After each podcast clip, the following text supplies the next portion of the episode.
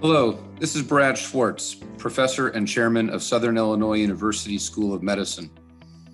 On behalf of Richard Wolf Medical, the Endourological Society, and the Journal of Endourology, I would like to welcome you to the latest release in our podcast series. Each month, we will be presenting a current events topic of interest to our listeners.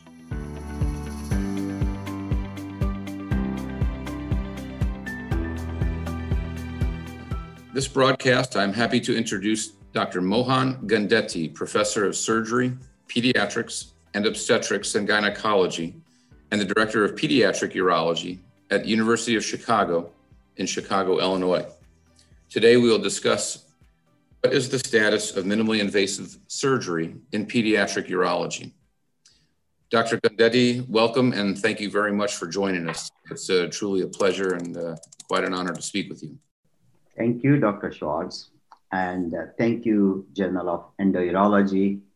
This is fantastic educational endeavor. And we can reach out to you know, many of our colleagues around the world through this podcast. I, I guess the first uh, um, topic I'd like you to discuss, if you don't mind, is uh, what's the current breakdown and the current status of MIS in uh, pediatric urology as it relates to ESWL, ureteroscopy, percutaneous surgery, and then open surgery for stone disease. Obviously, the last one you can just touch on briefly. There's probably not a huge role, but the first three minimally invasive options for stone disease, what, how do you see it fitting into your practice today? Yeah, I think uh, it's a very good question. As you know, that the pediatric stone incidence is increasing.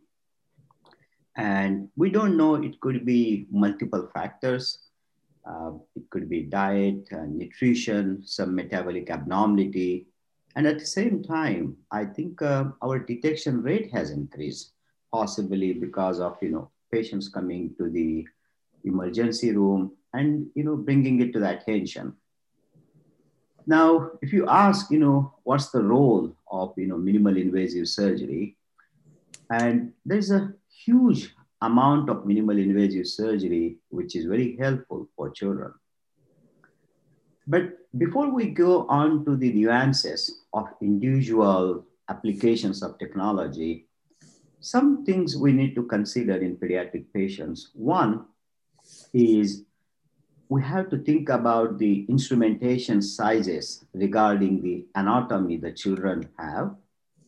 Second is the number of procedures is required to clear the stones because every anesthesia has some morbid effect on children. And the last thing is we need to take into account the underlying anatomical anomalies if they have.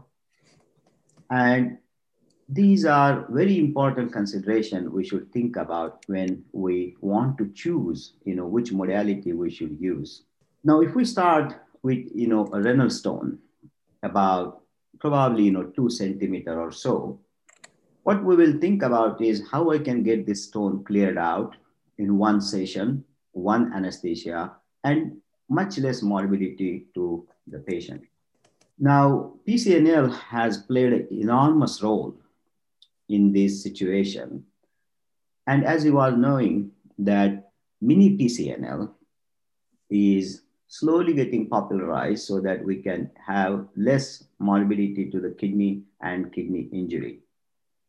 So I think, you know, PCNL will play a big role, especially in the large stones and depending on the stone density as well, you know, on the CT scan when we see the Hounsfield units and the anatomy, where it is located. You know, is it located in lower calyx? Is it located in the pelvis? So um, very suitable position, good anatomy, solid hard stone will be a very amenable to PCNL. Now, if we move on about the mini PERC, the mini PERC has advantages of the less renal injury.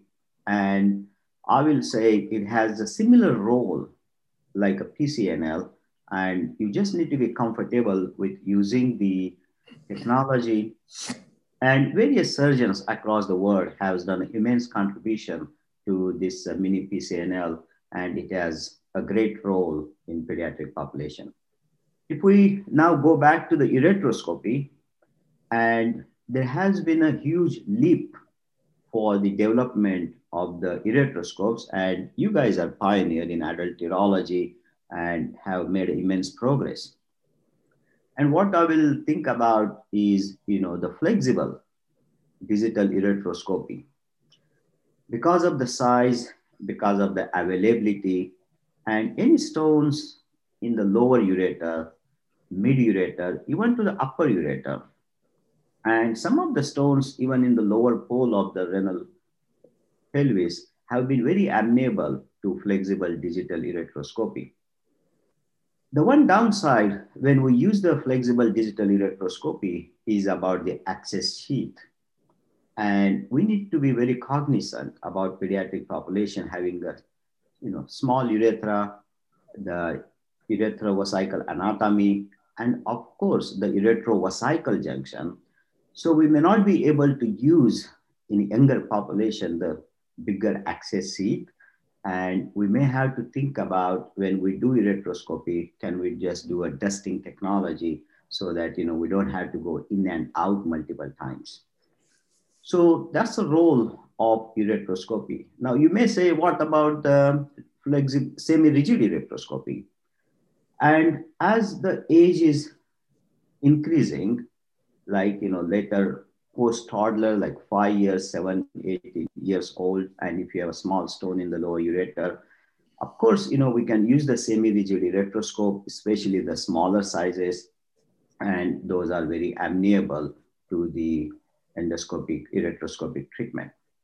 One caution needs to be made when you're doing ureteroscopy is, especially in male urethra, be cognizant about when you do ureteroscopy about the how much force you put in as you get into the ureterovesical junction so that you don't end up in a urethral strictures in a long term. So what do you think, Dr. Schwartz, about the PCNL and ureteroscopy so far we discussed? Any comments I can get you from adult urology world so we can learn? Globally, do you think uh, the United States, uh, we it, it, appears we just don't see as many stones or as many stones that need true intervention as many parts of the world where stones may be more endemic in children. Uh, are these procedures being performed mainly at programs where pediatric urologists are prevalent, or are they being used in the community and frequently employed by a lot of urologists and how does it differ globally than the United States? I think you are on spot on. Um, as I mentioned, you know, even though the stone incidence is rising in Western Hemisphere, the incidence is much more abundance in Eastern part of the world. And that again, you know, because of multiple factors. And there is a huge stone to be treated in the Eastern population just because of the population itself, but also the presentation is much later. I've been practiced and trained in that part of the world and very fortunate to learn and you know help some children. The stone burden is much more and it's much more difficult you know to take care of this population because instrumentation is also difficulty to get in uh, resources are difficult to get in and you know it's uh, ununiform resources. There are some centers where there are ample amount of infrastructure available, all the technology, and is very amenable. And if it is not available, still, you know, patients do get a treatment in other, other approaches. So you are right that in regards to United States and Western Hemisphere, is it possible that only the centers with pediatric urologists are seeing this population? Yes, I think what happens is because the inherent referral practice of children coming to the pediatric urology, that's one thing. And second thing is, you know, it's very difficult to maintain the resources and infrastructure if you are not doing these cases regularly. And of course, you know, our own skills, if you are not doing regularly, it may not be comfortable to take care of the children. And that's why we see this uh, variation in incidence and also practice patterns. Yeah, I think uh, I agree. When, when you talk about hospitals wanting to allocate resources, I think it's hard to for a hospital to purchase a lot of pediatric instruments that are specific to pediatrics when you may only see a couple of these patients a year. And uh, in contradistinction to our adult population, where ureteroscopy is one of the single most common procedures that urologists perform worldwide, uh, it, it's, it may be difficult to approach the hospital to get those resources that might be used only once, twice, three times a year. I, I totally agree with you. I totally agree with you. All right. Well, I appreciate that. I think it's a, a great uh, overview of, of the situation for stones and children. I'd like to switch gears a little bit and, and start talking about the laparoscopic robotic applications in the pediatric population. Uh, what, how do you uh, see the current utilization of these two modalities in the United States and again globally? So First of all, I want to just step back because I didn't answer two more questions uh, which you previously asked. One is about ESWL, and second is if there is a role of open surgery. So going back to ESWL, it does have again immense role in pediatric population, and especially the renal stones in a favorable location are amenable to ESWL the spontaneous stone passage rate after ESWL in children is amazing. And there is usually not much of a need for placement of JJ stent uh, just because the stone expulsion is a positive favorable factor in children and they do pass large fragments very easily without much of a problem. So ESWL has a role. Again, the downside is, you know, they have to be sedated or often they have to be under anesthesia uh, and most of the time, the clearance is excellent. Now, if you ask me what are the long-term complications of ESWL, and we have seen, and most of you colleagues have shown as well, that you know the contract, the scarring of the ESWL is very minimal. The hypertension risk is very minimal. So it's very safe. And of course, sometimes almost it's a first modality rather than PCNL. And if it is not amenable to ESWL, then we may jump to the PCNL. Now, the last question um, about open surgery, is there a role? And especially with the availability of minimal invasive surgery like laparoscopy and robotics, it's much rare nowadays to use the uh, open surgery until unless you know you have a huge staghorn calculus patient may have underlying anomaly of the kidney and you may want to give one stone clearance for all that stone passage instead of bringing him back to multiple surgeries. And I will say it's been many years. I myself have not done an open surgery uh, for renal stones. Um, but there is a, some role and uh, we should keep our skills up. And the Eastern Hemisphere has a lot of uh, stone population and burden and where there may be still good scope of open surgery. So now, uh, in regards to your question, you know, where are we in regards to laparoscopy and robotics in pediatric urology? Now, if you remember, in fact, you know, the pediatric laparoscopy was very at the forefront in early 1970s from pediatric general surgery.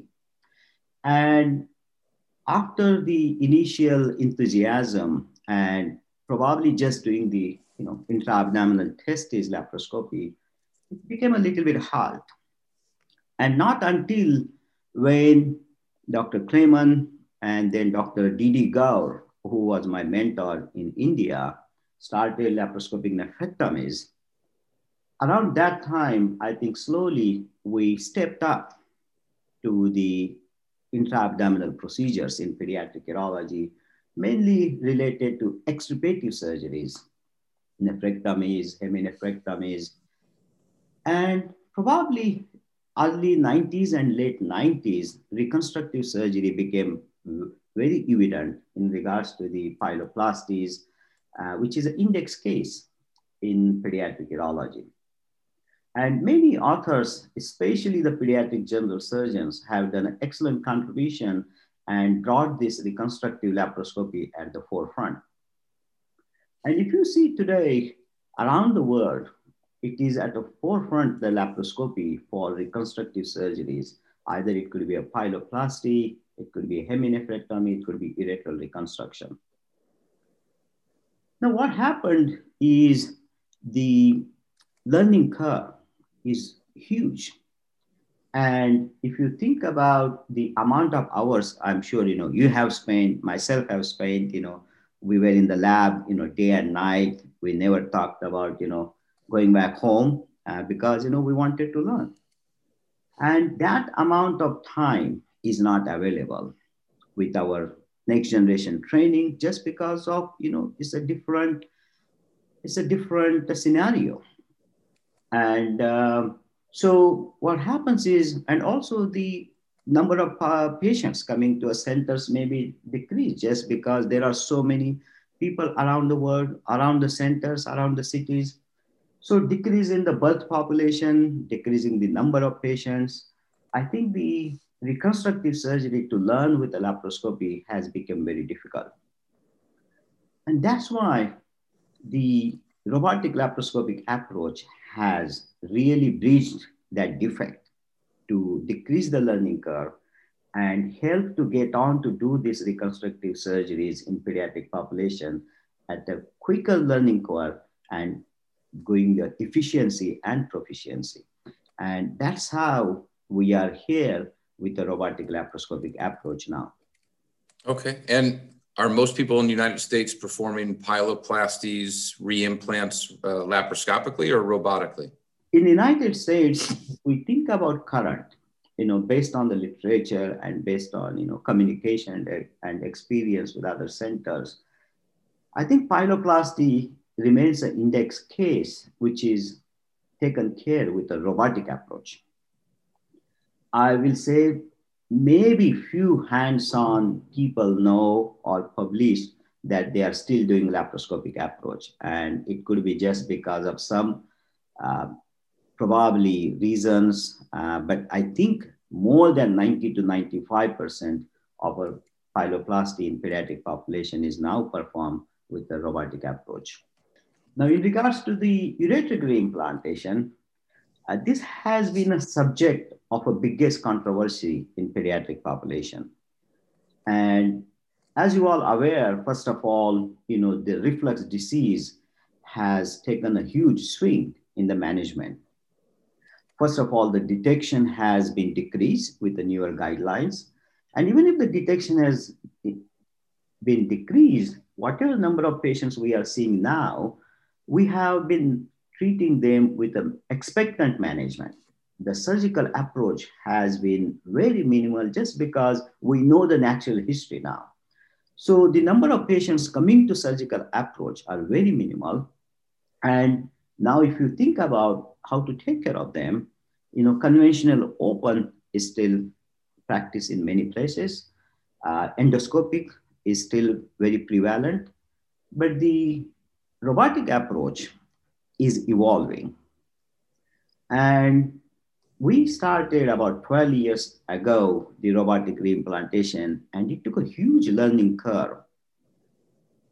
And as a collaborative effort with the other centers in North America, we have evolved and came to almost to a plateau of now learning curve and giving the good outcomes and technique being standardized and modified, I think we will see now the more and more application in other centers around the world with the robotic ureteric implantation after this initial glitch and the learning curve and some technical nuances. All right, oh, fantastic.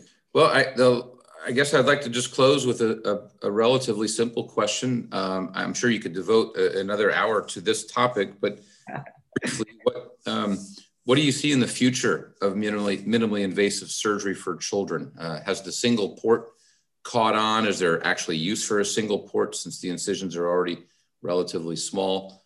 Are there any other robotic systems? Are there, uh, you already talked about treating a lot of these diseases expectantly, medically, um, behaviorally. Uh, what, what do you see coming down the road? What's, what can we expect in five to 10 years for pediatric uro, uh, urology cases, minimally invasive surgery? So I always believe that you know future is bright, and future is always going to bring something new, something uh, helpful, something uh, very appealing, and it is just because of the passionate people uh, in the medicine who are contributing to development. It is advancing. You know, if you think about robotic approach now, even the lower tract reconstructions like cystoplasty catheterizable channels are being performed, and the newer systems, what we want is the miniaturization of instrumentation. Because we've been adapting to what we have at the probably at the inferior standards just because you know we could use a three millimeter instruments. Uh, we could use a smaller arms. And i think with the number of manufacturers around the world putting uh, efforts if we have smaller instrumentations and smaller arms I think there is a huge scope. That's one thing. Second thing is the cost. You know, means cost plays a huge role, and that's where you know it's important to look at infrastructure resources. If the cost can be reduced, and it may happen, you know, with number of people using it, how the invention follows the cost factor. And I don't know about the single port yet, because if we are making a big incision to put a port, I think we will have a huge criticism from our colleagues that in that same incision, you know, we could do open surgery because, you know, if you are thinking about an infant who is probably, you know, like 20 inches tall, and if we are making a three inch incision, that three inch incision could be, you know, doing open pyeloplasty. So I think I don't want to dismiss it. I think we need to work on it to see how we can fit that to pediatric population. So I think you know the future is bright, and uh, we will look for more refinements in the technology and instrumentation, and we could help this special population uh, with the miniaturizing instrumentation, minimal morbidity, and the good outcomes. Fantastic, Dr. Gundeti. Uh, we really appreciate your insight and comments on uh, minimally invasive surgery for pediatric urology. Uh, keep up the good work up there. I, I know you and your department, uh, I know uh, most of the folks up there very well, and, and they do a very, very nice job. Uh, thank you. Try to be safe in the environment, and we appreciate your time very much this morning. Thank you indeed, Dr. Schwartz, Journal of Endourology. And of course, you know, I want to say thank you to my team at University of Chicago, friends and colleagues and family around the world. Thank you. Have a good day. And as always, I would like to give great thanks to the Richard Wolf Corporation for helping sponsor this series, the Journal of Endourology, and the Endourological Society, who are sponsoring these programs. It is with great appreciation that we uh, thank you for the support and the ability to provide these podcasts for our listeners. Thank you.